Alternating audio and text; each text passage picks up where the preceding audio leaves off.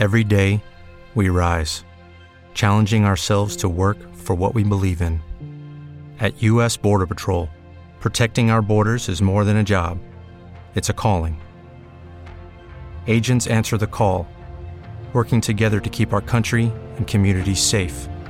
If you're ready for a new mission, join U.S. Border Patrol and go beyond. Learn more at cbp.gov/careers. Comics like a clown, no noses, all pages. Bagging, boarding Batman in the gutter like amazing storytellers. We some fellas, we some felons in the mazes. Acapella, varicella, cause the shit is so contagious. Mouse on the summaries, compiling out the show. While the cycle spitting knowledge on the Yeti like a pro. Peep the babble, we the rabble, don't step to the squad. We get active, it can hate us like a cephalopod. You don't like fish talk? Do you hate a tomato? We the cuttlefish killers, tentacles on the table. Rate us 5 stars if you cherish your life. Bucky Barnes hit squad spraying lead in your pipe.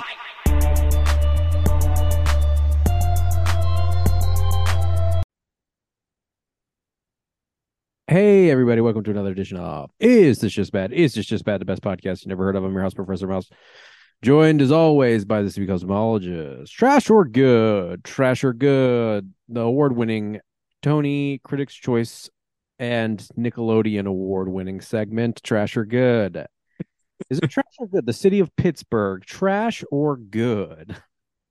You're going to have to tell me, since you have recent experience, my knee-jerk reaction. Trash.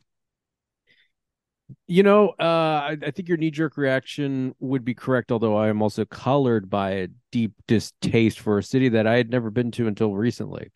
So is your pre-visit trash assessment significantly different from your post-visit?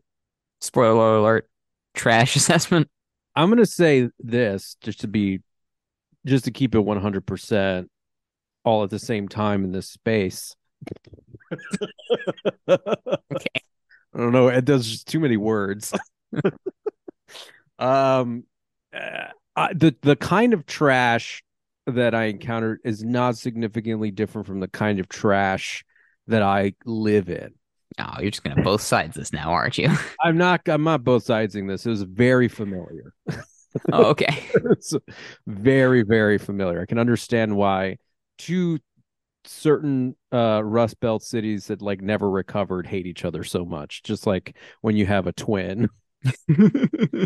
Stop taking all my stuff. They're just too similar. They cannot exist in the same space. That's funny.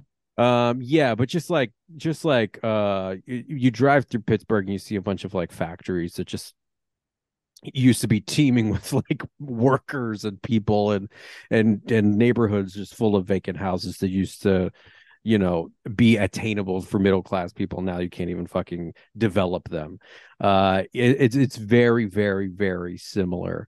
And so the story I'm going to tell is an extreme one, the likes of which you may have seen like in the film Barbarian, about like a haunted Airbnb. But that's kind of my entree into this. And I've never encountered anything quite as horrific here in this place. But I'm sure it exists. So there's a whole thing where I was not involved in this, and I don't want to take accountability for it selecting Airbnb. I take accountability for a lot of stuff, but not that. So, you know better than to reserve a haunted Airbnb. Well, so this is something that I've been doing. And aren't you back on your hotel kick now? Well, it's with 8 people. People in a hotel is that at that point it gets too expensive. But, you know, if I'm traveling by myself, I would rather stay in a hotel than an Airbnb.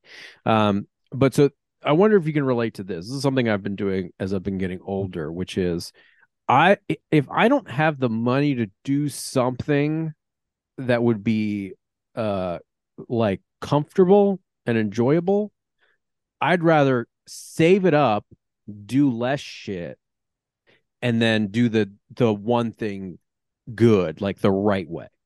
And so rather than like staying at a hostel in Europe and going on a lark and buying a red-eye ticket, like something that I would have done in college, I just don't do that anymore. And I'm not like wealthy, so the trips have to come fewer and farther between, but they need to be quality. Otherwise, it's like, what the fuck am I doing? Yeah, most definitely. You know, we spent college years like doing the, you know, super cheap hostel and freezing our asses off in Athens for a week just so we could go and spend the whole week. And, you know, and it was great. And but as we've gotten older, it's like, I'm just going to pay extra for the nice hotel and do the convention the right way and not and like book an extra day on either side. And I'm not going to do very many of these, but I'm going to splurge and do it right. Yes, absolutely. You got to maximize your time on this earth. So so this was, you know, again, this is a philosophy I've taken. I remember very recently, my wife was going to Florence. She picked like a dirt cheap ass ticket with like a 15-hour layover. And it's because she had the points on Southwest, but she didn't have enough points to like get a good ticket. So she had to take this fucked up ticket. And I was like, just spend the money and book a new fucking ticket. Get the upgrade to a better flight, because this shit is terrible. Like, you're going to be miserable. You're going to have a miserable time in Italy. So again, I think she has that mindset more than I do, though. So she booked with her sister, who paid for it. Ultimately, I think it falls on her sister, an Airbnb in Pittsburgh that had only 2 reviews on it. And it had enough space for 8 people, and it was for 4 days, 4 nights, $600. Okay. That's trouble. That's too good to be true. That's too cheap. That is way too cheap. If you're not crossing $1,000, which is fine because there's 4 families going, you can split it, right? Mm-hmm. But like here, it was like, we're getting a deal. Like, we're at the flea market. We're trying to, you know, haggle with the. This is absolutely the first 15 minutes of a horror movie. Like, this is all the expository setup. Don't go in the basement. So we, you know, drive there. We drive to Pittsburgh, and Pittsburgh, the reason I don't love going there is because they have a turnpike, but it's not like the New Jersey Turnpike. The New Jersey Turnpike is straight. The turnpike to go to Pittsburgh curves the whole fucking time. So you can't just put your car in cruise control and kind of like, you know, enjoy the sights. You got to like focus the whole time. And people drive wild still. Like, they'll take those curves 70, 80 miles per hour. It's not like a leisurely drive up the. Oh, this is crazy to say. It's not like a leisurely drive up the New Jersey Turnpike. It's a fucking Mario Kart ass ride around the fucking Pittsburgh one. Uh-huh. So we get there right after my mother-in-law. My mother-in-law comes out and she says, "Don't unpack anything." And we say, "Why not?" And she said, "Well, I want a second opinion. I don't think we should stay here. You should come look inside." Wow, this is not a great start. And we go, okay. And I'm wondering in my mind, like, how bad could it be? Like, how bad could it be? So I walk inside, instantly hit in the face with a waft of shit smell. Just like, smells like absolute dookie. And I don't think my mother-in-law just took a dookie in the house. That must be that was prefabbed. That was prefabbed to get a dookie. So she's like, "All right, come down in the basement," because the kids were supposed to sleep in the basement. Don't go into the basement. There's 2 kids, 12, 10 years old. And we learned from Scream that you never go to the basement by yourself. That's how the murderer gets you. So we all 3 went down there. We saw like the couch, which was supposed to be a couch bed, not a couch bed, just a couch. And so that already is a little sus. And that's all that's down there. Just a couch and a television. Looks very barren. There's supposed to be a bathroom, separate bathroom for the kids. Walk into the bathroom. Bathroom is backed up. The toilet bowl is lined with shit and covered in cigarette butts. Oh, come on. It smells like absolute shit. Go into the garage, which is attached to the basement. And inside there are all of the linens that are supposed to be on the sheet, on the beds. Mm-hmm. And so nobody had cleaned, obviously, because there's a toilet full of shit and all of the linens are in a hamper in the garage. Go upstairs. It gets worse. It's worse than this. Go upstairs and there's two things bad about the upstairs. The upstairs absolutely doesn't have enough space. So like 8 people are supposed to stay in this house. Probably if it didn't reek of shit and didn't have the next feature, which I'm about to tell you, like maybe 4 or 5 people could stay in there. Mm-hmm. The next thing she shows us is on one of the dressers, there is a white substance that looks awfully a lot like ejaculate. Jesus Christ. I was going to guess dead body, but that's the next. Yeah, okay. And, well, if there was a dead body in the house and she said, I need a second opinion, that's more telling on her. Well, that's fair. But the ejaculate, I don't know what is worse, that they didn't clean, that there's a toilet that's backed up full of shit and makes the whole house smell like shit, or that somebody came on a dresser. A lot of choices were made here. I'm trying to reconstruct what kind of weekend the previous tenants or the previous guests had. Oh, they were just shitting and coming all over the place. I guess so. Like couldn't keep any of the fluids inside their bodies. It was a mess. But the other thing she told me, and this was this at this point questioning her judgment a little bit, was that a strange man came to and knocked on the door several times, like hard, and she just kind of hid away until he left. And I was like, who was it? And the other thing is that the person who booked it wasn't there, so we had to like call, and then she had to message through the Airbnb thing, and like it was like a whole mess. We couldn't get any answers. Turns out that guy was the plumber, so they knew that the toilet was full of shit, and they didn't say anything. They like were just like banking on, oh, the plumber will get there. Is the plumber's not going to do laundry though? Yeah, nobody was there. They didn't send the cleaning people. They didn't send the. It was a fucking nightmare, and so yeah, we get on to Airbnb, and we end up spending the amount of money you should probably spend for a 4-day trip with 8 people. Mm-hmm. And that's why I sort of prefaced it with like, you just got to like do the thing and, you know, take advantage of it and have fun enough. And then also like maybe don't eat out for the next 2 months or some shit like that. Like it was harrowing. And that place was a fucking like Death House LLC. But yeah, so the next place we go to is great. I mean, it's like 3 stories. There's plenty of beds. There's even a crib for there's a baby coming. There's a 1-year-old baby coming. And we were like, oh, we'll figure it out. We'll sleep with the parents or whatever. And then these kids will sleep on the couch, throw them wherever. They'll sleep on the fucking floor. And then everybody get their own bed. You know, we had a giant kitchen. We cooked a bunch of stuff. I made fucking chicken cutlets like the way your old Nona used to do it. We had like lasagna and we ordered some of Pittsburgh's finest foods and ate some of Pittsburgh's finest pastries, which includes a like toasted almond. It's kind of like a white bear claw. Oh, that sounds good. Covered in like toasted almond. And the lady at the pastry shop was like, this is like a Pittsburgh delicacy. You got to eat this.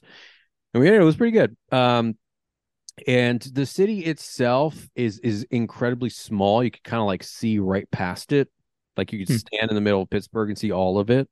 It's a very small. It's like a town, has a town vibe. Yeah. And it has all that weird shit that like sort of like Rust Belt cities have. We went into a liquor store that only sold shit made in Pittsburgh, which was kind of cool. Okay. Yeah, so we got like a bottle of gin and some beers and stuff like that, and had them. It's, you know, it was all right. But yeah, my first impression of Pittsburgh was this place is a bowl of shit, like literally. I got to revise my trash estimate on any city that's got like a bear claw as a trademark. pastry, because that's pretty legit. Yeah, I mean, every city is kind of the same. Cities like that, especially too, like your little sort of shell of a once great industrial powerhouse city. They all kind of look the same. They're all really sad. Yeah, they're all really sad, but every city kind of has the same shit. This is why I don't buy into like New York is the greatest city on earth. Because I've been to New York and I've had their bagels and I've had their pizza, and I've had and found good bagels and pizza elsewhere too that I would like rank higher than the shit I've had in New York. New York just has like everything is so concentrated that it is by default. It's like the world's most ideal city, because you don't have to have a car to do anything. You can get anywhere you want to go pretty quickly. You can do pretty much anything you want to do. And there's a real convenience element there. As long as you subtract like 1 million people. Yeah, that the trade-off, of course, is that everybody likes the idea of doing that. So a ton of people have moved there. You just want to build more cities like that is the thing. Yeah. So not everybody wants to crowd into a single city. All cities should just be built like that. Yeah, and that and like people talk about like the hipsters thing in New York, and they make fun of them and stuff like that. And that was like a big topic of like stand-up comedy when we were in college. But it is fucking true. To walk through Brooklyn, which used to be like this, you know, Italian American enclave, and then became this like pivotal site after the sort of movement of Italians out of Brooklyn. It became a pivotal site of like African American culture and legacy. To see people like in the bike lanes with unicycles and selling like fucking handmade clothes in artisanal shops and like living in broom closets, and then like imagining like James Weldon Johnson walked down these streets. Fucking Langston Hughes was here. Mm-hmm. Now this is what we have. This is a nightmare. It's so clowns. Sad. Yeah, there's literal clowns walking down the street. It's very sad. Yeah, so every city has declined in some way. They've either like have no capital left in them, or they've become fucking erotic, horrible like sites of displacement. The Chicago is very similar too. But yeah, so Pittsburgh has a football team. Baltimore has a football team. That's the only segment. I got one for you. Trash or Good? The fall of the Roman Empire. The extended Roman holiday. The firing of Greg Roman. I've been working all day and like taking breaks to periodically start looking at all of the discourse surrounding Greg Roman's firing. Greg Roman is the offensive coordinator for the Baltimore Ravens. Not anymore. Or he was. Let's put this in like layman's terms so people can understand. Like every NFL team has 700 coaches. Yes. There's like a fucking in addition to there being like a head coach, there's a defensive coordinator, there's an offensive coordinator. Under them, and there's also a special teams coordinator. Under them, there are coaches that work with kickers. There are coaches that work exclusively with the cornerbacks. There's coaches that work exclusively with the offensive line. Mm-hmm. There's also like quality control people. There's personnel management. There's just like so many people work on a fucking football team. And we were texting in our group chats and talking about all the problems that are coming up right now as this contract is coming to loggerheads, and trying to figure out where to ascribe blame. And it's very hard to do that because there's so many people involved in a goddamn football team, which was something that I was just sort of like reading through in all of the muck that's been going on. And so the offensive coordinator sometimes calls the plays. Sometimes he does not. Like Mike McDaniel has an offensive coordinator in Miami, but he's a like legendarily good offensive mind, so he calls the plays. Same with Sean McVay. Baltimore's head coach has always been just like a guy that manages to keep everything chill and relaxed, and then the coordinators do all the fucking work. Yeah, if you ever watch a Ravens game, someone will always eventually talk about, did you know John Harbaugh was a special teams coach? and right. studied under, you know, Andy Reid. And that's true. But yes, Harbaugh is like the cool principal or whatever. Yeah. And, you know, the cool after school coach. He's very much a culture guy. And by all accounts, players like playing for him. Mm-hmm. And he's able to build, or as you pointed out, he inherited and was able to continue this sort of Ravens way culture where they're perennially an okay team, mm-hmm. and everybody who goes there likes playing for them. And so everybody's got goodwill, and they're able to generally keep people or attract older players. Yeah. And I think there is value there in having this sort of like, you know, what you don't have from the Baltimore Ravens is the constant drama generally that you have in somewhere like Green Bay or Tampa Bay or anywhere where there's like a diva quarterback and a head coach who hates his players and whose players hate him. You're speaking way too soon because we're currently in the quarterback controversy. But yes, traditionally, fair enough. Traditionally, I'm not thinking specifically this year because, of course, we'll talk about that in a second. But big picture, you generally get, you know, it's just kind of chill and collegial and friendly in Baltimore in the locker room, and then that allows them to like close ranks and be huge bullies to other teams. There is value there, I think. What John Harbaugh does not seem to be able to do is call original, unique plays of his own. That's not his strong suit. And so it does feel like, unlike other coaches, the offensive coordinator position and the defensive coordinator position matter a lot more in Baltimore than they do in other places. Yeah. And so that culture was something that, like Art Modell, who was a fucking crazy guy, he like stole the Ravens in the middle of the night.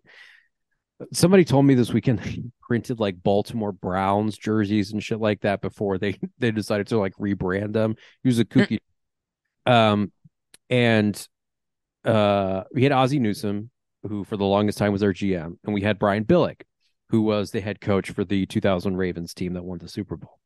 And they're doing this like Bullies of Baltimore 30 for 30 that's coming out soon, and the Sunday before the Super Bowl. And a lot of people are really affected by the Ravens culture, a lot of vets. And one of like old sort of almost over the hill guys that came to the Ravens later in his career is Shannon Sharp. And Shannon Sharp has talked about this ad nauseum, and you can see it if you ever watch, and if you haven't watched this, as sort of just like a primer on Ravens culture. They did a Hard Knock season the year after they won the Super Bowl, all of which is on YouTube, so you can see every episode. Somebody uploaded it on YouTube, and I remember watching that and really getting a sense of like how the team was different from other teams. And it's because Billick let them do whatever the fuck they wanted, and Ray Lewis did that too far. But like he really did was like, if you come near the meetings you're supposed to come to, and if you practice hard, and if you show up on Sunday, I don't care what you do, I don't care what you say to the media, you guys can fucking race golf carts around this motherfucking compound, you can go off-roading, you can steal each other's trucks, you can play pranks on one another, you can impersonate each other, you can have like dozens insults with each other, you could do anything you want, I don't care. Have fun. This is football. It's a game. Like that was his whole thing. And Harbaugh inherited that culture and was like, when they picked him out, they were like, you're a guy who can do that for us. You can continue doing that for us. And you can foster that environment because that's what we strive for here as an organization, because it's what separates us from the Patriots. Because if you go and you drop a mixtape of under Bill Belichick, he's going to fucking cut you the next week. It doesn't matter if you were the Super Bowl fucking MVP. Like he benched Malcolm Butler for like several, and nobody even knew why after he like saved their season. And so that's what really distinguishes the Ravens from everybody else. And it's also kind of low-key biting them in the ass with Lamar Jackson because he's doing all that stuff that they encourage him to do. You know, like be fun. And this is something that, you know, Harbaugh is like, you know, your fun, like after school, you know, activities proctor or whatever. It's like, yeah, joke around. And like, they seem to have fun on the sidelines. Then Harbaugh's like, yeah, go for it on fourth down, whatever. I trust you, have fun. It's football. And then he fucks up. Yeah. And Harbaugh has fallen like victim to that a lot because he can't save his quarterback from himself. And This is something that him and Greg Roman were negotiating, because you would see Harbaugh on the sideline be like, go for it. And they don't pan to Greg Roman in those moments, but Lamar and Harbaugh on the same page, he might be like, no, go for it. We need the 3 points now. Yeah. Where's Tuck? Get Tuck out there. But yeah, that's just sort of the shorthand that they developed. The thing about Greg Roman is that he is like he has a flawless record. It's unblemished. He made Colin Kaepernick into this like lethal weapon in the NFL. And the moment he left San Francisco, Cap started to decline. And a lot of his decline owed largely to the fact that he was not put in a position to succeed. With Roman, he was in a position to succeed. The same thing with Lamar Jackson. He was offensive coordinator during Lamar's MVP year, which is not to, you know, give all the credit to Greg Roman, but I mean, he was calling the fucking plays, right? And so they developed that together. This year, when Lamar was playing and they were 8-4, the four games they lost, they were up by 2 scores. Like, we hadn't gotten Roquan Smith yet. We were defensively challenged, and Kyle Hamilton and all these guys are still sort of coming into their own as NFL players. Like, we saw that really, you know, improved towards the latter half of the season, where we wouldn't have blown that Miami game. We wouldn't have blown, you know, all these sort of 2-score games that we were up. During that stretch, the Baltimore offense was better, or Lamar Jackson by himself was better than 10 NFL offenses, total offenses. Yeah, and so this is what's interesting, though, is these stats, and you're right, and you know, when Greg Roman left, they gave a little press release about all of the statistical categories his offense crushed in and their rushing statistics, and that's great. I think we got to look, though, at the way NFL gameplay works, because it's like Fire Emblem or early Pokemon or Rock, Paper, Scissors. There's this like constantly evolving metagame of running versus passing versus defense. And something that Greg Roman was really, really powerful at, and the reason Colin Kaepernick was such a lethal weapon, is this idea of being able to craft an offense around a runner. And when the rest of the league shifts to defenses that are designed to cover the receivers for guys who've got cannons for arms, and they're smaller and they're faster and they're, you know, a little bit more agile to like have to cover all of these long plays, when you suddenly hit them from a weird angle, which is bunch of big dudes, bunch of runners, you can't stop them and you can't rush Lamar Jackson effectively, suddenly it looks brilliant. And notably, that's what happens at the beginning of Greg Roman's time with Lamar Jackson. That's why he's got that MVP season. He's doing these video game cheat code things because the defenses are not prepared for this like off-meta brand of offense. That's great for a couple of years. And then defenses start to adapt. And defenses start to realize, wait a second, Greg Roman has like, and Lamar Jackson have one really, really good thing that they do. And that was hard to defend when we didn't know it was coming and when we were primed for a passing attack. And now once we know that all we got to do is cover Mark Andrews and there is no passing attack, then suddenly it becomes a much flatter game plan to have to defend against. And I think people just kind of figured it out. Yeah, I mean, but he was able to take Cap to the Super Bowl and get 1 score away from winning the Super Bowl. I think the offense can work. Cap during that period was unquestionably a better thrower than Lamar Jackson, and they had more weapons on that team. It is just so, to my mind, you have the only guy in the NFL who can really turn a passing deficient quarterback into a massive offensive threat. He's gone now. The Ravens led in every statistical category when it came to rushing, and very few statistical categories when it came to passing. Well, no statistical categories when it came to passing. And he broke a ton of records and all of this shit. And mind you, this is a organization that was built on running backs. Like, we went from like Jamal Lewis to Ray Rice to like all of these different running backs. We've always been a run first team. We've never had a good quarterback. We went from fucking Trent Dilfer to like Kyle Bowler to Joe Flacco to, you know, whatever. There was that one season where Gary Kubiak was the offensive coordinator before he went to Denver, where Flacco threw for like 4,000 yards or something like that. Right. The only season he ever did it. And so the question is, who do you get? Because you have people on the market. You have people who are in the playoffs right now. So to go back a step here, just to make this clear for our listeners, I think what we're saying is if you get rid of Greg Roman, which they just have, there's no reason to keep Lamar Jackson. That, and people are speculating that that's kind of what's happening right now. It's like, Harbaugh, put on your suit, go out there, sell the fact that we still want Lamar Jackson. Because if we don't sell that, then if we hit the trade market, people are going to be like, you have, lowball us. You have to get off him. And like, we're not going to give you all these picks and everything that you want because he doesn't want to play for you. He's not going to play for you. And so it could be that. And also, like, ditch Roman, because we have all of these QBs, all our backups are catered to this specific offense that we're going to have to blow up because we're not keeping Lamar. That could be one thing that's happening. The other thing that could be happening is that potentially we are priming for a... We're priming to pay Lamar. This is fucking so stupid. We're priming to pay Lamar the contract that he wants and also satisfy his desire to throw the football more. So like, here, Lamar, we'll give you everything you need because, and we'll get you a different offensive coordinator that lets you throw the ball, and we'll hope that you've somehow managed to learn how to throw the ball. Right. In which case we could be seeing $250 million worth of picks for the next, and not draft picks, interceptions. There are guys out there. You mentioned Eric Bieniemy. That would be great, but he's offensive coordinator for Patrick Mahomes.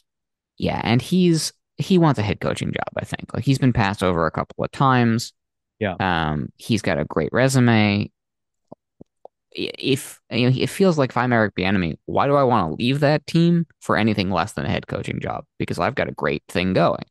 Yeah, if we get rid of Harbs, he could be a potential candidate. Sean Payton is working at the Fox desk or ESPN or wherever the hell he is. The Broncos are pursuing him very aggressively to try to turn that around. I'm shocked that the Ravens haven't talked about potentially replacing Harbaugh, considering that this does seem like an intractable problem. If he wasn't as close with Lamar as he is, I think he would be gone. I mean, if we're using the Jay-Z math, he's got a one hot season every 10-year average, doesn't he? Pretty much. But also the team does go the way that the coordinators go. Like when Gary Kubiak was with the Ravens, we saw like another side of Joe Flacco. We're like, oh shit, he can throw the ball. Like, yeah, and that backs up our original point here, which is that the OC is really important in Baltimore, where the culture of the offense really changes in a way that under other head coaches like Belichick, it doesn't really matter who's in the OC position because it's the head coach that's doing all of the final decisions. Yeah. Here, you swap out the OC and the dimension of that attacking changes. Yeah. Which is to say Harbaugh doesn't know what he's doing, I guess. He knows exactly what he's doing because being a head coach is like being a director on a movie set where it's like... Right. You've got a director of cinematography who is doing different things, and that's important. Project management. Yeah, right. Well, you're like figuring out what color cups to use. Not to diminish what a director does, but you know, there are people doing like gaffers and shit, and like people who are doing special effects and stunt coordinators are out there like making the movie, and their director is like orchestrating everything to fit within a cohesive vision. And I think Harbaugh does a great job at that, but you know, at what point is his job on the line? And this is the other thing. It's like, okay, so Greg Roman resigns. That was probably a forced resignation. He's revered. It would look bad if the Ravens fired Greg Roman. That was we're going to give you the opportunity to walk away gracefully. Yeah, and he probably had also voiced displeasure at that point, because there's only so much you can do too. And this is also probably goes hand in hand with working with the Ravens. It's like, Tyler Huntley presented the ball as if he was holding Simba over Pride Rock to the other team. Like, the game was right there. Yeah, what the fuck happened?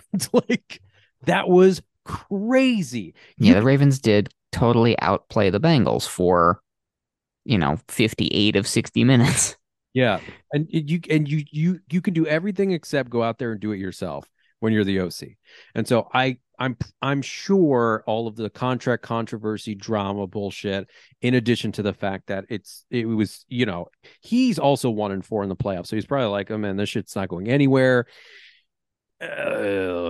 Let me get out of here. I'm going to get fired anyway. I'm sure it was slightly a mutual decision. This guy's been in the NFL for 30 years. He knows how this shit works. Yeah, and he'll show up somewhere else immediately. Yeah. And people are going to be looking for him.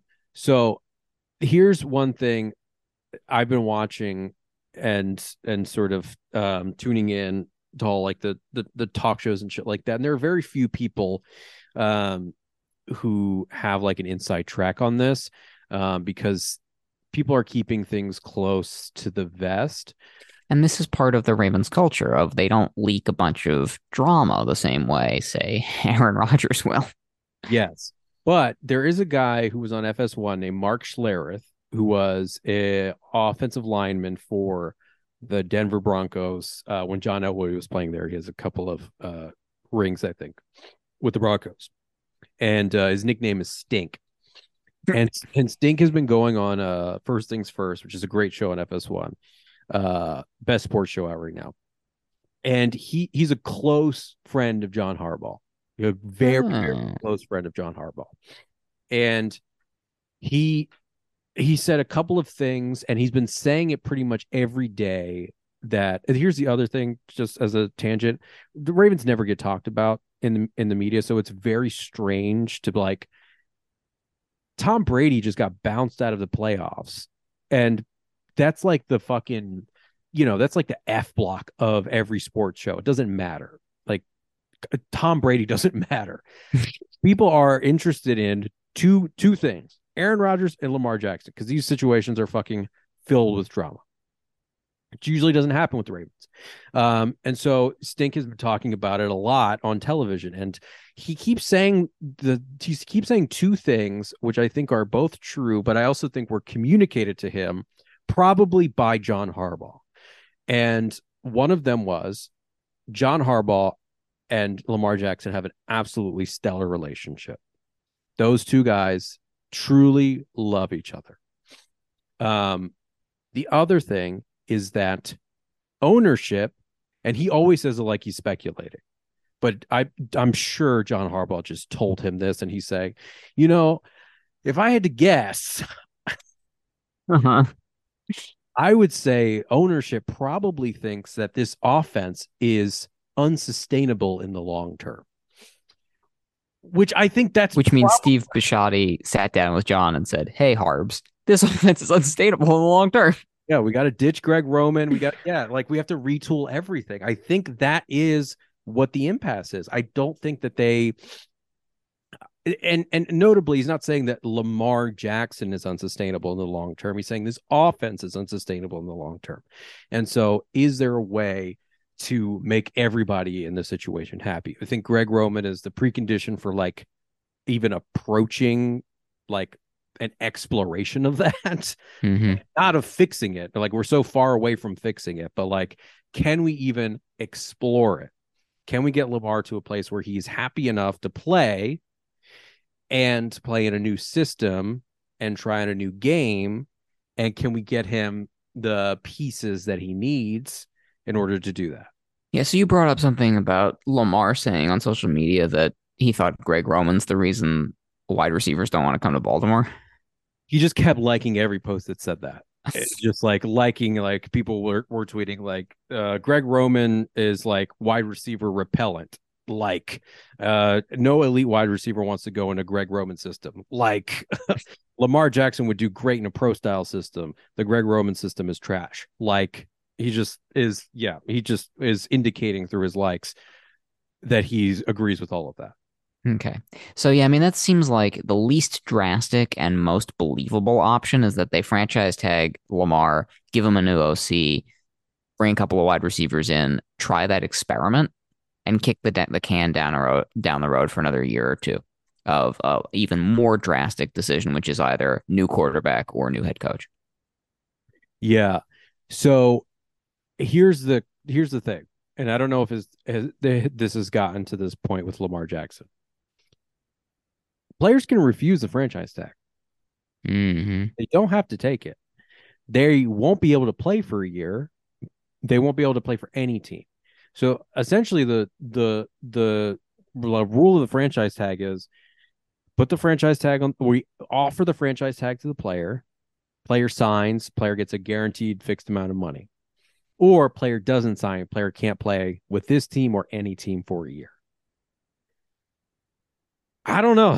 I think that, you know, we'll see what this is really about. If this is really about, you know, just getting paid what you're worth, Lamar will sign it and he'll go out and he'll play.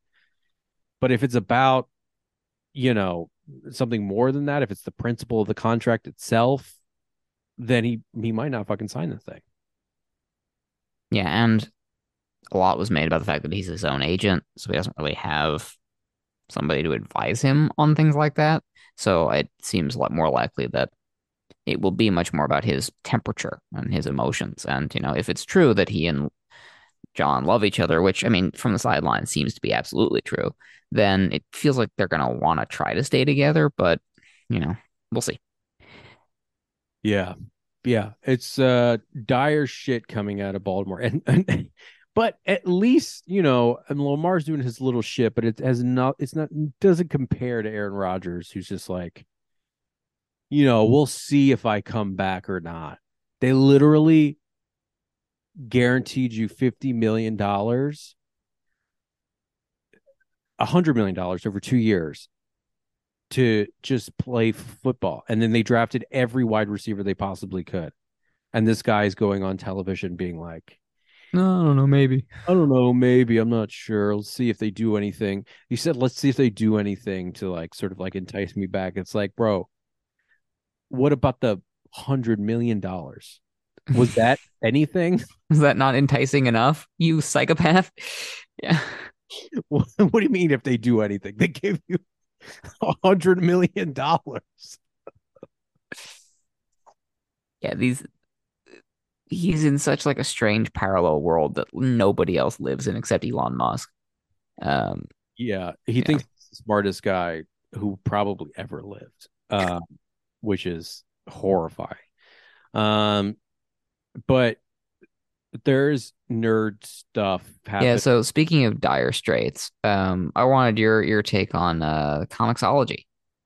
So yeah, explain that to me.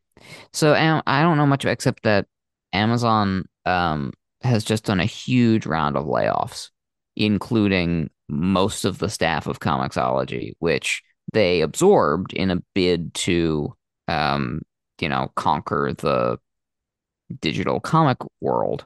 Yeah. This was like 10 years ago. They then killed the native comiXology app, tried to integrate comiXology into the Kindle ecosystem. Everybody said that kind of sucked and it was difficult to work with.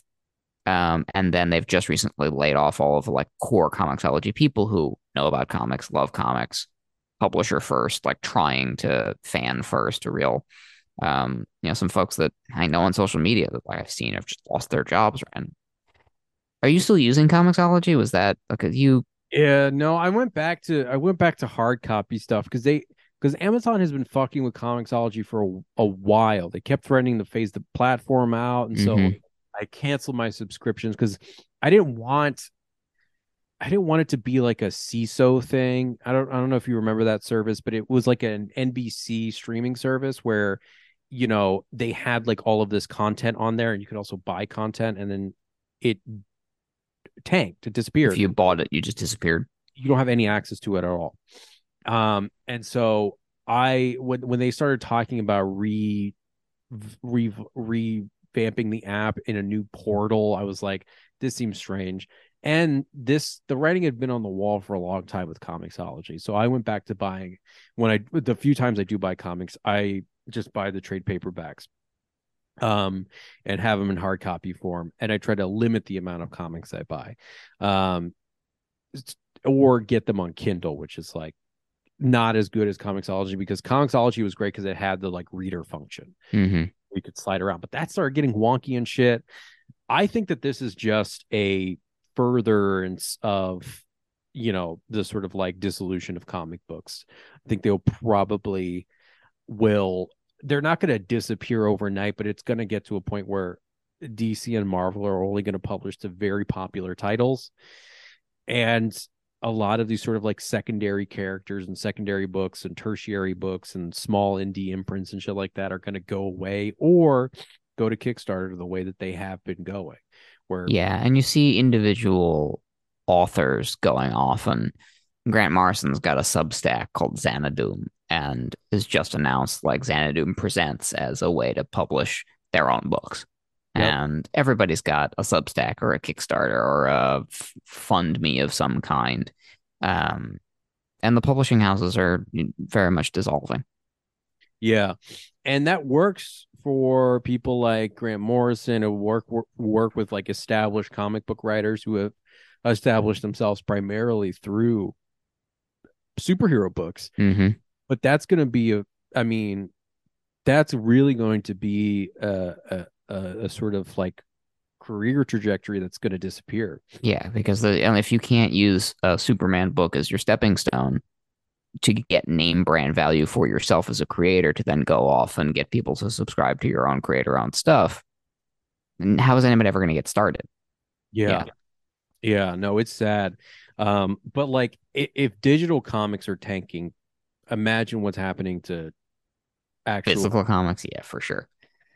Yeah, no, this is really, really strange. And it goes back to also what you said about fake geek boys, where people don't read comic books anymore. Mm-hmm. And we argue about comic book movies. It's strange because what it used to be, and all of these conversations are annoying to be clear, but it used to be people who read comics would go and they would see Green Lantern and be like, this is not it. Like, this is not how it happens. This is not a great representation of this or that character.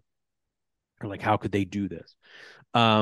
Now it's more so about like the movies themselves. Like the movies have now become a conversation with the fucking movies and with each other. And there's this like, it's replaying the sort of like nerdy shit of the 80s and the 90s where people were like, I'm a Marvel person, I'm a DC person. It's just now happening with the fucking movies.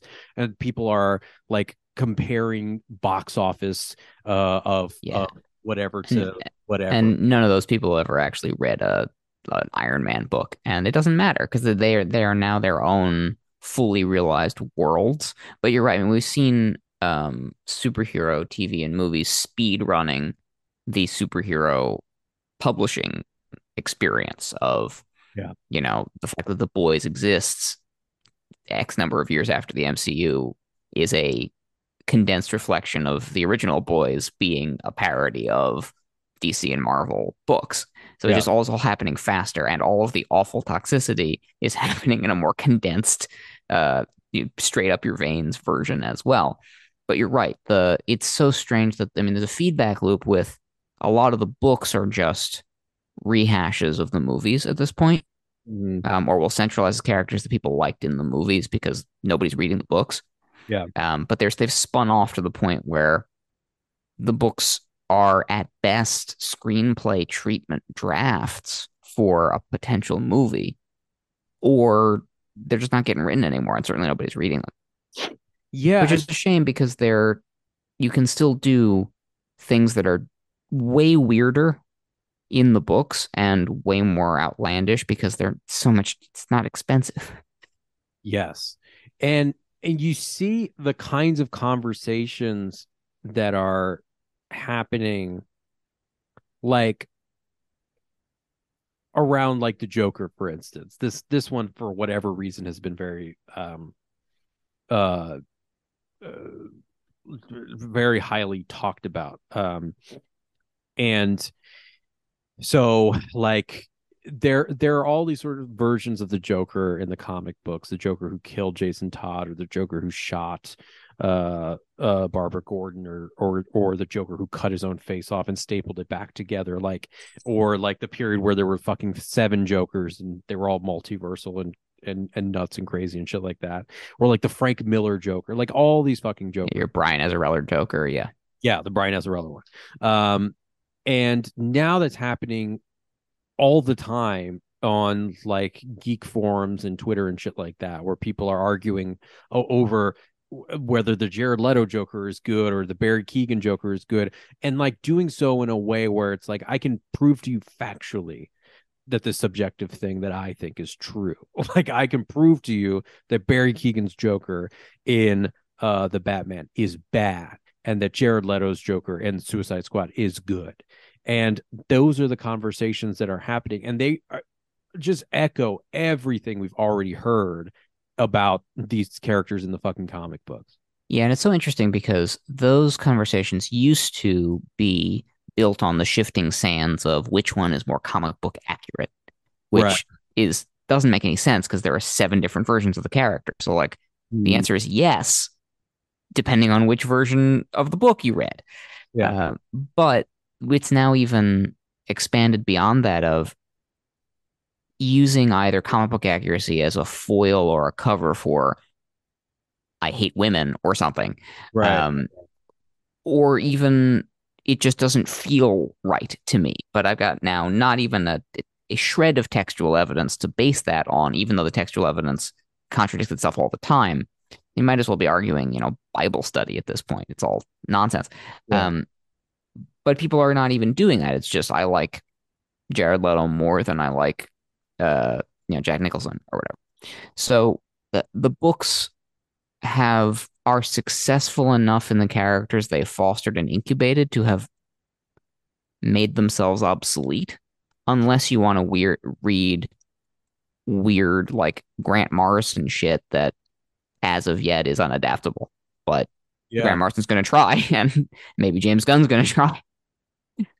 Yeah, no, and it is really weird too, because it just has intensified. So like on the Joker example, I remember when Heath Ledger was cast as the Joker and everybody was like, oh, this fucking Chris Nolan's going to ruin everything. Mm-hmm. And how is he going to possibly measure up to Jack? Like Jack was like the, whatever, the ideal. And then within quick succession, you get Jared Leto, you get Cameron Monaghan, you get Mark Hamill still doing the voice, you get in various movies, you get Jared Leto, you get Barry Keoghan, you get who the fuck is going to be the Joker in sorry, Joaquin Phoenix. I was like, who's the Joker in Joker? Joker and Joker, yeah, right. So you just have like a billion now. Like, it's not even like it used to be, because comics were so plentiful and movies about comics were so scarce, you would be like, oh, this is my favorite one, how are they going to do it? Like, because this is only going to happen once in my life. Yeah, and this is how we felt about the Ryan Reynolds Green Lantern movie. That's why that one still stings so hard. Yeah. Is like, this is the only time. Yeah, right. So far we're still right, especially if HBO falls in on itself and they never make that series. But you assumed like, this is it. This is the one chance I'm ever going to get now. But to your point about comics falling apart, the movies are still like replicating. It's only the top 3 characters every time. Marvel, to its credit, while we don't like that a lot of those stories all feel the same, they started with like C-list characters that nobody cared about. Nobody gave a shit about Iron Man and Captain America in 2008. I still have never read an Iron Man comic. I've read him in Marvel events, but I've never read a single Iron Man comic, and I probably never will. They're not very good. But that doesn't matter. And so Marvel, to its credit, you know, it just throws everything at the wall just because it's looking to stick whatever it can, and it's burning through its library. But the fact that you've got 15 different televised Jokers, and we're still waiting on another Green Lantern movie, is a different conversation about WB, I guess. I'm making my way through the final season of Stargirl. And obviously we clown on Jeff Johns constantly, and I will not apologize for that. But he is instrumental in the creation of Stargirl, and that show is pretty good. It got canceled. They gave them enough advance notice to put season 3 to bed on its own terms. Yeah. I'm about halfway through, and they did a very like early season Arrow thing where they go to the Helix Institute and meet Mr. Bones, and there's like a bunch of kids in isolation chambers with, you know, very carefully shot like nameplates on their doors, like this Penny Dreadful. But because they're JSA like tertiary characters, like I've never heard of any of these people, and we're never going to see them again because the show's getting canceled. But it's refreshing to get like, we're going to spend a lot of time talking about Jenny and Todd, Jade and Obsidian, the kids of the Golden Age Alan Scott Green Lantern. Like, this is the promised land of these kinds of adaptations, is you just like bottom of the barrel, totally obscure characters that have a lot of interesting life to them. Yeah. And I'd love to see that, more of that, and not the 16th Joker. Yeah, no, for sure. Yeah. Yeah, we've reached sort of peak Joker, I think. Yeah, Joker, absolutely, like super saturated with Jokers. They're fucking joking all the time, these guys. I want somebody to be serious for once. Yeah, why so serious? You really want to kill the Batman? I want to know if you really want to do it, because if not, hilariously, so this Gotham Knights show is actually coming. They filmed the pilot. It is centered around Batman is dead. Somebody killed him. We don't know who, and we've got a bunch of kids, and it looks really bad. I mean, it looks like the Disney sort of Descendants, kids of villains. But to its credit, it's trying something a little bit different with like new characters. To its detriment, it's still stuck in WB's absurd Batman without Batman idea that like, we will make every TV show centered around a bat hole in the world. Mm-hmm. No idea why that's a creative decision they keep going back to. But, you know, at least it's not another Joker, I guess.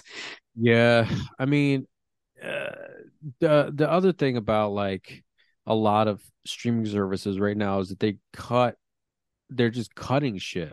And it's almost like parody at this point with Netflix. Mm-hmm. There was a show that came out called 1899, which is a really interesting show. By the folks who made Dark? Yes, by the folks who made Dark. One season, critically lauded, everybody loved it. Not enough people watched it, so Netflix canceled it immediately. Which is like especially shitty, considering that that's going to kill the viewership for that show, because if it's canceled and it's supposed to be a continuation story, people aren't going to watch it. I'm not going to start it. The only reason I started Stargirl season 3 was because they had a bunch of interviews and articles being like, no, we promise it's going to end for real. Like, we had enough advance notice to know that we're putting a cap on it.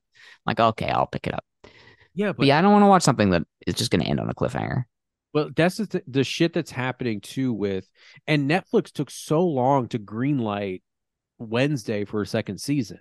Like, it had been on the platform for a bunch. Like, HBO would have all, like, before it even came out, probably greenlit that fucking thing, knowing it was a smash hit.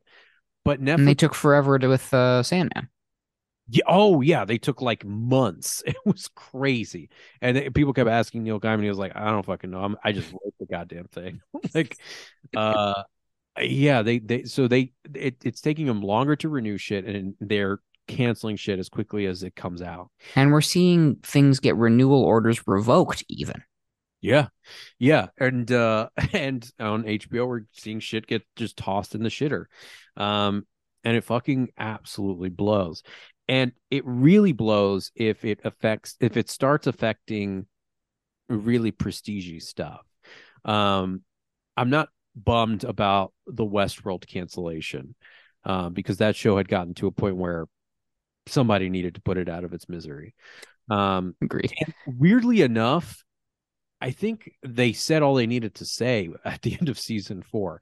It wasn't good, but I couldn't imagine, and we talked about it for a long time, like what they would even do in another season of television. Yeah, no, I was dreading, like, I would have, out of like masochistic completion compulsion, watched it, but did not want to watch another season of that show. Couldn't even imagine what it would be. So crazy. So the, you know, I'm fine with that, but if they start getting up to the prestige level and things like White Lotus start getting canceled, then I'm having an issue. So we both finished White Lotus season 2. Nice. It was good.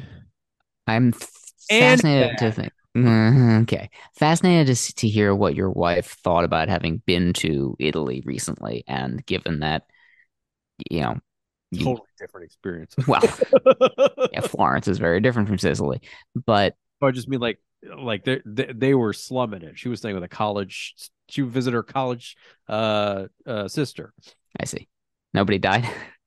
Nobody died, and I think they were staying in her dorm room. So no, that's hilarious. Okay, fair enough. Yeah. We loved the second season specifically. We spent time living in Italy, like the culture of the various kinds of Italians. I imagine if we like knew the culture of Hawaii well, we probably would have really enjoyed season 1 on that level. But just they just nailed it in season 2 of the different kinds of Italians you meet, the various like politics and gender politics of Italians, and I love the way season 2's themes are different, and the themes of each season match the environment that it's in. And so season 1's like colonialism and exploitation, and then you got a slightly different spin on exploitation in this like old school, almost like commedia dell'arte. You know, we're talking about marriage tricks and adultery and the big, you know, faces watching you at all times. Brilliant. Mob stuff. Yeah. Mafia in season 2. Here's a huge gripe I have with this show. And my wife actually did point this out. They're in Hawaii. They're in Italy. Sicily. Where's the fucking food? Why? Well, I wonder if that's on purpose because... Fucking food, dude. No, I think this is... Yeah, part of the irony of the show is they're in these little hermetically sealed bubbles of these hotels. Right. And so you're getting like sort of shave the corners off of these hotel menus. And so it's like palatable for everybody. It's nice food, but it's not like super authentic. Like we hear about arancini once, and then we never actually see them eating the arancini. We never see them eating any food. Like I think that's the issue. I don't give a shit where they're eating it, as long like that's one of the things about like shooting a show like this, like that's on location, is like getting everything in the like you get all the beaches and shit like that. You get all of like you even get vehicles. There's a fucking Vespa moment that happens. The Vespa moment. There's also a scene that's like lifted directly frame for frame from La Aventura, like the 60s Italian, which was awesome. Aubrey Plaza just starring in like a little mini movie of La Aventura was fan. And we had just seen that movie randomly like a week prior. So good. And the architecture when they go into the fucking old house or whatever the fuck it was, the big palazzo, palazzo. All of you see all the shit, but for whatever reason, Mike White does not want to shoot the food. It's like you will not see what these people are eating.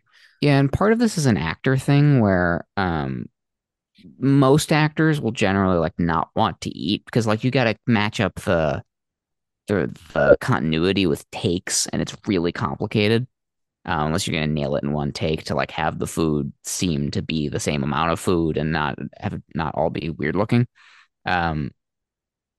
Jensen Ackles from Supernatural famously does not care about that and will eat and will just spend an entire scene with food in his mouth, which is very funny and very natural and makes his performance really naturalistic, but is very weird in the context because he's the only one on that show that ever did that. So it like heightens this, like, that character apparently is just eating constantly and nobody else eats. By the way, and you know, it's a show with a bunch of fucking Italians, so it makes sense, but everybody on The Sopranos ate. Right. They were just eating the whole time. But like, it's for a show that, you know, has really naturalistic dialogue, has really interesting characters, feels really realistic. I think it's a very good point that one of the glaring omissions is food as like a real natural human part of the experience that would really help invest you in the characters. That is just not happening. And it does. It sounds like a nitpick, but the reason that I say is because what is so bizarre is that so much of the show happens around food. They're constantly talking about it. Yeah, they're at dinner tables. Like, they mention the menu constantly. There's like the buffet tables in the morning in a bunch of scenes. And they're like, and because I remember when we were talking about it, it was one of those scenes with the buffet table, and it's almost like they went out of their way to not show you what the fucking food was. Like, panned up immediately to like get Aubrey Plaza or somebody coming in. They were just like, don't show them the food. Yeah, I'd be fascinated to do like a round table with Mike White and, you know, some directors be like, hey, bro, what's your deal with food? He just hates shooting it. It's like, yeah, I guess. But this is an interesting sort of like this is a really interesting phenomenon, the limited series thing, where, and I always kind of struggle with this when I'm watching shit, and it's like a television show that doesn't deserve to be one, or it's like a movie that needs much more time spent on it, or it's like a creator who doesn't know their strengths and weaknesses. Mm-hmm. I think like famously Noah Hawley, what was the movie Noah Hawley did that he said sucks ass? He did like a movie, it came out, and he was like, nobody go watch this movie, it sucks. I don't know. Where he made it. And he realized that I'm a TV guy. Mm-hmm. I do TV. I need long form. I need a lot of space. Mike White, I think, realized that he needs more space than usual, but he can't make features. But these things don't need to be television shows. Mm-hmm. And that, to me, I think, is a great sort of self-awareness, where he is making a 6-hour movie unfold and cutting it up into pieces. And it is totally worth it because it has an episodic nature, but it's not like Favreau, who I think has kind of like the opposite problem, which is you're making movies and just cutting them up in 30-minute things and putting them on Disney Plus. That's not the medium for you. You should be making features. Yeah, you're a movie guy. You're totally right. And like the White Lotus works perfectly because it's got this really clever structure of each episode is a day, and we've got the week-long structure, and you've got the little mystery built in. But it's like calling your shot. Like, he knows why he's doing this structurally. It fits, form and function match. It's, you're right, the exact opposite of the Disney Plus problem of we've made a couple of movies and we're just going to like arbitrarily chop them up every 35 minutes. Yeah. And there's like the Disney Plus series don't have like cliffhangers. Nope. Like, they don't build to anything. It's all been predetermined, and there's no like there where the scene just ends. Like, this is the end of Act 1, so we're 2 episodes in. Cut. Yeah. Huh? How long is everything? 240. I don't know, cut them in 30-minute pieces. It's just like 30 minutes cut. Like, some of them do end that way where you're like, wait, what the fuck? How are the credits rolling? But yeah, I think Mike White found a niche for himself. I'd be interested to see him do television or movies, but like at this point, it's like, you found the thing you're good at. You should just keep doing this. And the great thing that he stumbled upon is that he can now do a bunch of White Lotuses and explore all of the things that he wants to explore. And he's not bound to continuity. I mean, kind of bound himself to Jennifer Coolidge, which was a great choice. And then unfortunately, like, so frustrating. I keep trying to like do, I keep trying to do like comic book logic. Like how could she not be? How's she gonna fall into a Lazarus pit? And yeah. Could she just have fallen right into a fucking, I don't know. Oh, God, it was so frustrating too, because she got out of it. Like she killed, I know. Me. And this is one of these things where like, I have to remove myself and understand that I'm mad because I got worked. Like I'm a mark that was a good creative choice. Because like my first knee jerk is, no, it's a bad creative choice. It's unfair. They shouldn't have done that to that character. Like, no. That means it was effective, because the back half of the season for that character is a gothic, like horror story. She's in like a Castle of Otranto story. She's doomed. That's the point. That's how those stories work. She has to die to like make the narrative. Like that's the medium and the kind of fiction that she's stepped into. It sucks for her. And she as a person deserves better. But of course, she's not a person. She's a character, and it's an effective characterization. It's just really frustrating. Yeah. And it also has a broader sort of implication with his sort of like, the way that he has two different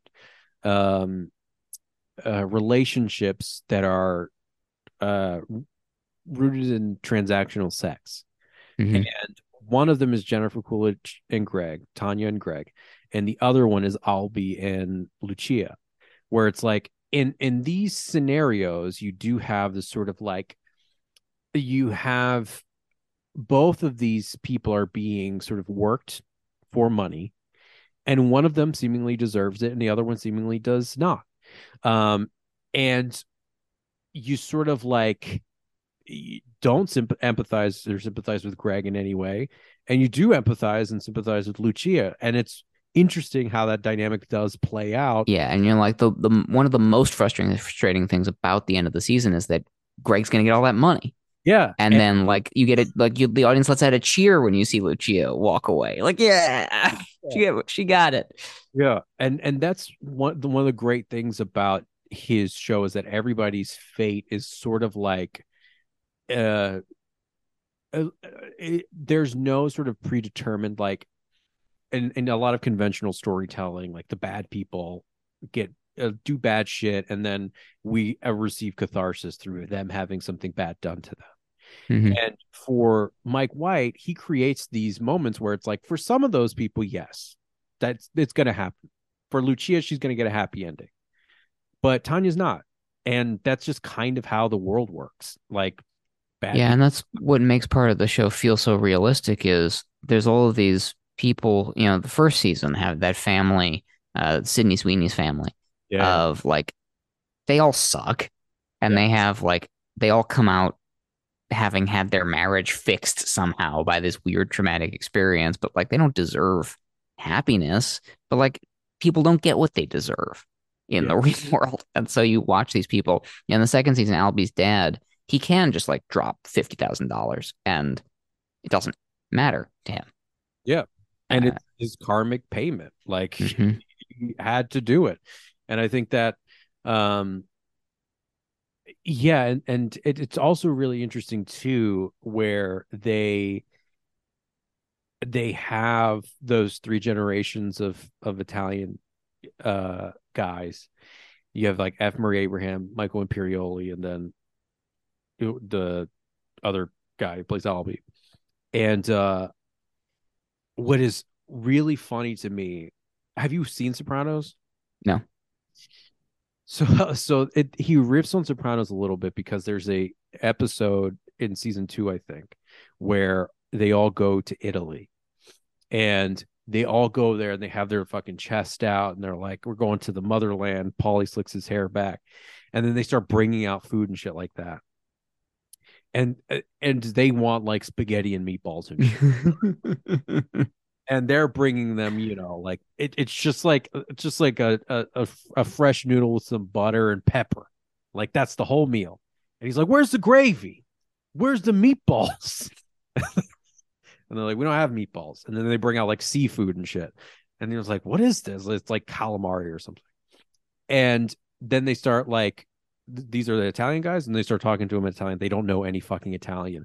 And so the whole trip is a nightmare. Like they just like,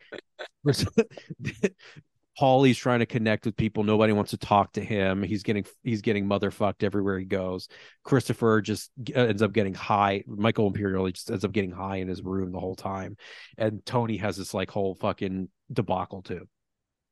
And this one, it's like he turns that on its head. He's like, these are guys who know they're not Italian, like who know that they hail from Italy, but have no, like, we need a translator.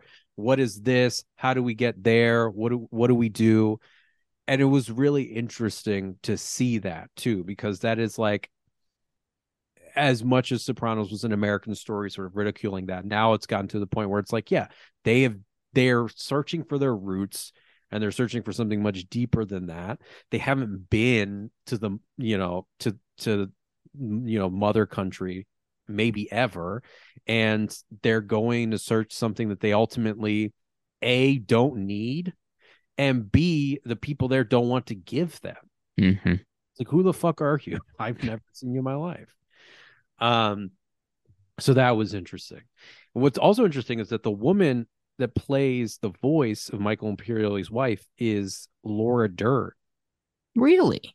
Yeah. And I'm not sure if, you know, she just did that because she's Mike White's friend, or if like maybe they set something up where she's in season 3. She's a big part of season 3. Yeah, I could see, you know, I wonder if there's going to be connective tissue like that between all 3 seasons. My favorite connective tissue is that all hotel managers are like hyper overstressed queer people, apparently. It's like hilarious. And I like the inversion of what happens to each hotel manager, and you see them try to have like really ill-advised relationships with their coworkers, and it goes very differently for one versus the other. Like the first season is so clearly inspired by Fawlty Towers, and like the hotel manager even looks like Basil Fawlty with a little mustache, and so seeing them iterate on that's very funny.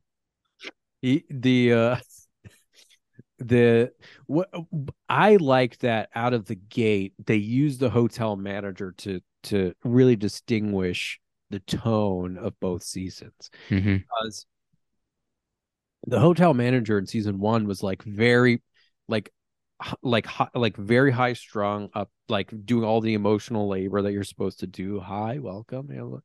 And as soon as they get off the boat, the hotel manager's like motherfucking them. Like, oh, like just like being rude to the guests. There was no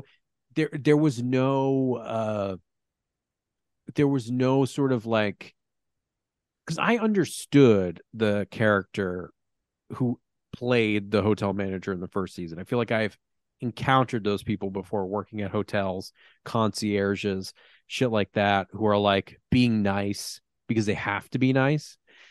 But that woman was like, had no time for any of their requests and shit like that. Yeah, which is hilarious because I had an Italian teacher in Rome who was exactly like that woman. Yeah. Was like really stressed all the time. Constantly, she was late for everything, and like really, really high strung in a totally different way. Mm-hmm. And so it's a cultural thing, and like seeing how that, you know, the European culture versus the like colonizer Hawaiian cultures, it was very authentic to it being different. So I'm very much looking forward to, you know, White Lotus in some totally different country, and seeing the spin on that culture there. Through season 3 is going to happen in Asia. Oh, perfect. Somewhere in Asia. I read this on Wikipedia, so I don't know if it's true, but he was thinking about doing one at the Bilderberg conference at the Bilderberg Hotel. Do you know what that is? No. It's this very strange thing.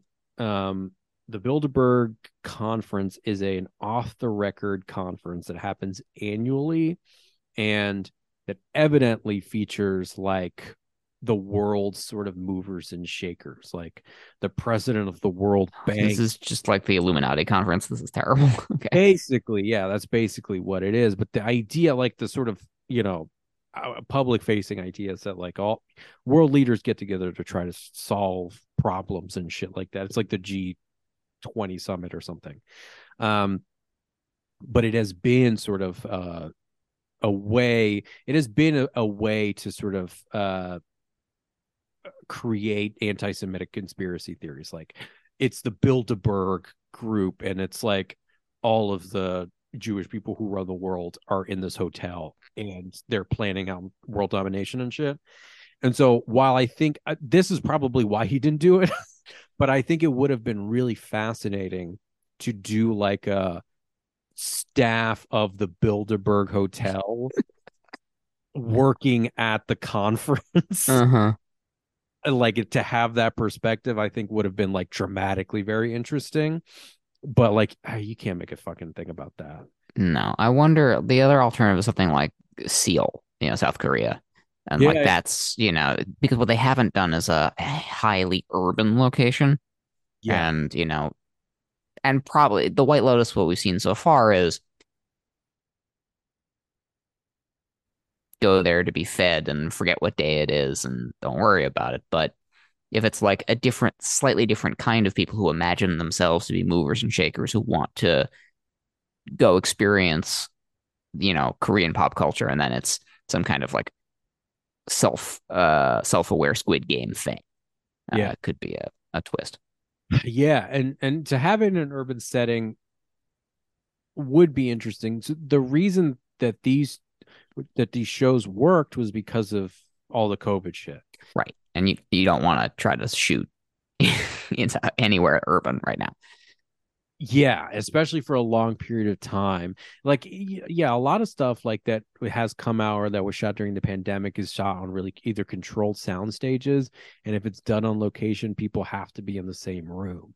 Yeah, and I mean, interestingly, that sort of like controlled environment works for stories like White Lotus and The Menu, of, you know, because it is by definition either people who are totally isolated or people who are isolating themselves out of power and privilege and can go somewhere exclusive. Yeah. Yeah. But I wouldn't mind, you know, like going to Burma, like going to, you know, Taiwan. That would be interesting. Like places where Nepal, like places where people go where they're like ancient ruins and shit would be interesting. If they did one in Mexico too, that would be great. And I think that they'll just keep letting them make these. I mean, until they start to suck ass, and they can't be all that expensive in, you know, because they're nice places, but there's not like lots of crazy special effects. It's like, yeah. You don't think that HBO execs like, that's like their fucking retreats. Yeah, right. This is places they already have booked. Yeah, Mike White's just like, after you're done, can we use it? Oh, man. Yeah, but that show rules. Yeah, for whatever reason, I think White Lotus just came out during a time in the pandemic where we were trying to switch gears and watch less shit.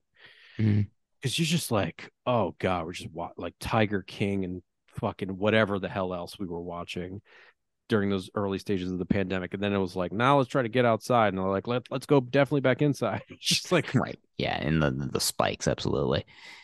All right, we're coming up on time here, but I watched Cruising finally, and and it was Friday the 13th, and we were gonna watch the remake of Friday the 13th because it's got one of the Supernatural actors in it, the 2009 version, and that was not readily accessible, so we watched Al Pacino's Cruising instead. And it's such a strange film.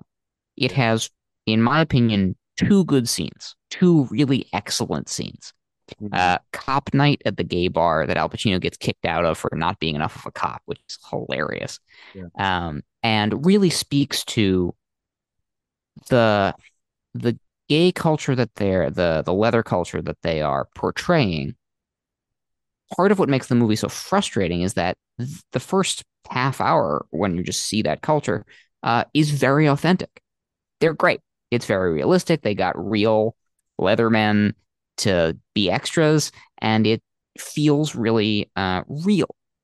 And that's part of what makes the movie potentially really disturbing, is that actual normal, that slice of gay culture is then presented as somehow being able to drive you to become a killer or something. That's what kind of fucked up about it. Really good scene to see Pacino get bounced out of the park.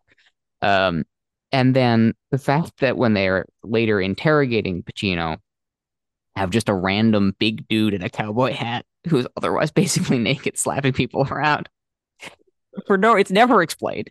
And it speaks to a larger piece of the movie just not explaining shit and not, I think, really wanting to commit to anything. There's like a whole thing about the steak knives that then doesn't really pan out. And the motives of the killer are never really fully explained. And it feels like a lot got lost in translation from the book to the movie. But those two scenes are delightful. And the rest of it just finally comes off as it would have been so incredibly shocking when it came out. And now you see like more shocking shit in a random episode of The White Lotus, and it's just like not that big a deal. Yeah, I mean, people don't like the movie and think it's homophobic retrospectively. And even during the time, there were like protests about the fucking movie. You couldn't like show it in some movie theaters. But it is strange, because what William Friedkin does in that movie is he does a sort of riff on Italian slasher movies where the killer is often sexually repressed. Like they had some traumatic thing happen to them as a kid that fucked with their sexuality, or they had something. I just watched a movie called New York Ripper, where there is like a person who is traumatized sexually as a child, and there's like a fucking Daffy Duck toy around or something like that. And so it's a killer who kills everybody and contacts the police talking like Daffy Duck. And it's fucking crazy and stupid. But like those are the kinds of movies that Friedkin was sort of riffing on. And I don't think he understood how deeply homophobic it would be to like riff on it by using, and he even says those in interviews, well, I was just setting it in the S&M culture. Like, cool. But because you're using the genre conventions of these Giallo ideas, what you're saying is this like totally healthy, totally normal leather culture is going to turn you into a killer. It sucks. Yeah, and that is the site of sexual injury. Right. And specifically, we don't actually know what the problem is with the killer. He talks to his dead dad. Yeah. What happened? Nobody knows. It's never explained. No. But yes. And so all you're left to do is sort of piece this together, where it's like Friedkin is not, I think, making any kind of he's such a ambient director, where it's like The Exorcist takes place in the fucking scariest place on earth. Like it's just Washington, D.C. It just looks fucking terrifying. Like that townhouse and Max von Sydow, he shoots it, everything like that. And, you know, maybe Catholic and Christian groups were like pissed when they saw that shit and thought it was blasphemous. But Friedkin is never thinking about that. No, the movie is just about vibes. Yeah, it's just vibes. He's like too Gen Z for his time. Like, yep. I'm just trying to make a vibes movie, dude. Have you gone to the meatpacking district? Have you gone in those clubs? That's vibes, bro. And you're right. It's peak vibes. And the vibes are immaculate until you're like, oh, by the way, killers. Yeah. And this is kind of, you know, it's like watching The Hunger as well. It's like it's all vibe. And then like we're trying to tell a story that doesn't matter or make sense. We should have just made it a long music video instead. Yeah, and his matters, and it makes sense, and it matters because it's all fucked up. Right, yeah, but like it doesn't want to tell you anything, but then what you're left with is a bunch of pieces that add up to something very homophobic. Yeah, where it's like, what is the sexual injury that happens that caused all the chaos? Oh, it's that he was dealing with gay people in the city in the 80s. Yeah, and like Al Pacino, I mean, the movie's telling you in order to like catch the killer, he becomes the monster. But like, how did that happen to him? I don't know. He hung out with a bunch of like Leatherman. Really? Yeah. That's it? Like, yeah, that's it. Well, what? That's horrible. And why would you say that? And it's also very either unfortunate or very specific casting, because he did Dog Day Afternoon, I believe, the year before this, where he plays somebody who's trying to get his lover, played by John Cazale, out of prison. And so he stages this whole thing and has this whole hostage thing. And like the twist at the end of that movie is that Al Pacino is gay. And like, it's this huge sort of revelatory thing. And so Al Pacino sort of trafficking in that for a little bit. And I'm not sure that William Friedkin knew how that was going to come off. Yeah, that doesn't play well, especially because Pacino's character in Cruising very specifically never has sex with a dude. Like, right. It's this weird, like, and it actually, he becomes this like plot bubble armor around him where people are having sex around him and he's just like hanging out in gay clubs. But like, they would have kicked him out. He's not doing anything. He's just loitering, basically. Yeah. And it becomes unbelievable. And that was the other thing, too, when they were like, either people, because there are some people who really love that movie because it's like, oh, this captures a moment of the subculture that we don't have on film. And so like, yeah, and it truly does. I mean, the first 20 minutes before it gets like weirdly killery, I guess like there's a kill in the first couple of minutes, but when it's just like, here's just a shot of one of these clubs, like, yeah, this looks right. This looks totally authentic. This is like a documentary almost. And but that second bit is the part that's fucked up about it, where it's like Pacino is an anthropologist, and this is like a weird like exploitative gaze that's happening here. Like, yeah, this becomes like Serpent and the Rainbow. Like, I'm gonna go look at this spooky culture. I also find great value in those movies that photograph like New York City before Giuliani, where it's like, oh shit, like the adult entertainment district that's, you know, downtown, or this Times Square, where that like The New York Ripper is not a good movie. Like, it's a pretty bad movie, but I loved it because I got to see New York in the 1980s and all of this shit that's missing to go back to the beginning of the fucking podcast, where it's just like dorks on unicycles now. It used to be like, you know, what the peep shows and all these fucking... Yeah, Midnight Cowboy does a great job of this. That's just like... fucking great, yeah. Yeah, and we had watched it not recently, but when you stand up something like Midnight Cowboy and then, you know, this movie comes out, Cruising comes out like 10 years later. Like, why did you make this movie? Midnight Cowboy exists, photographs the world, and isn't like massively offensive. Yeah. Yeah, I don't know. I guess you just like the book.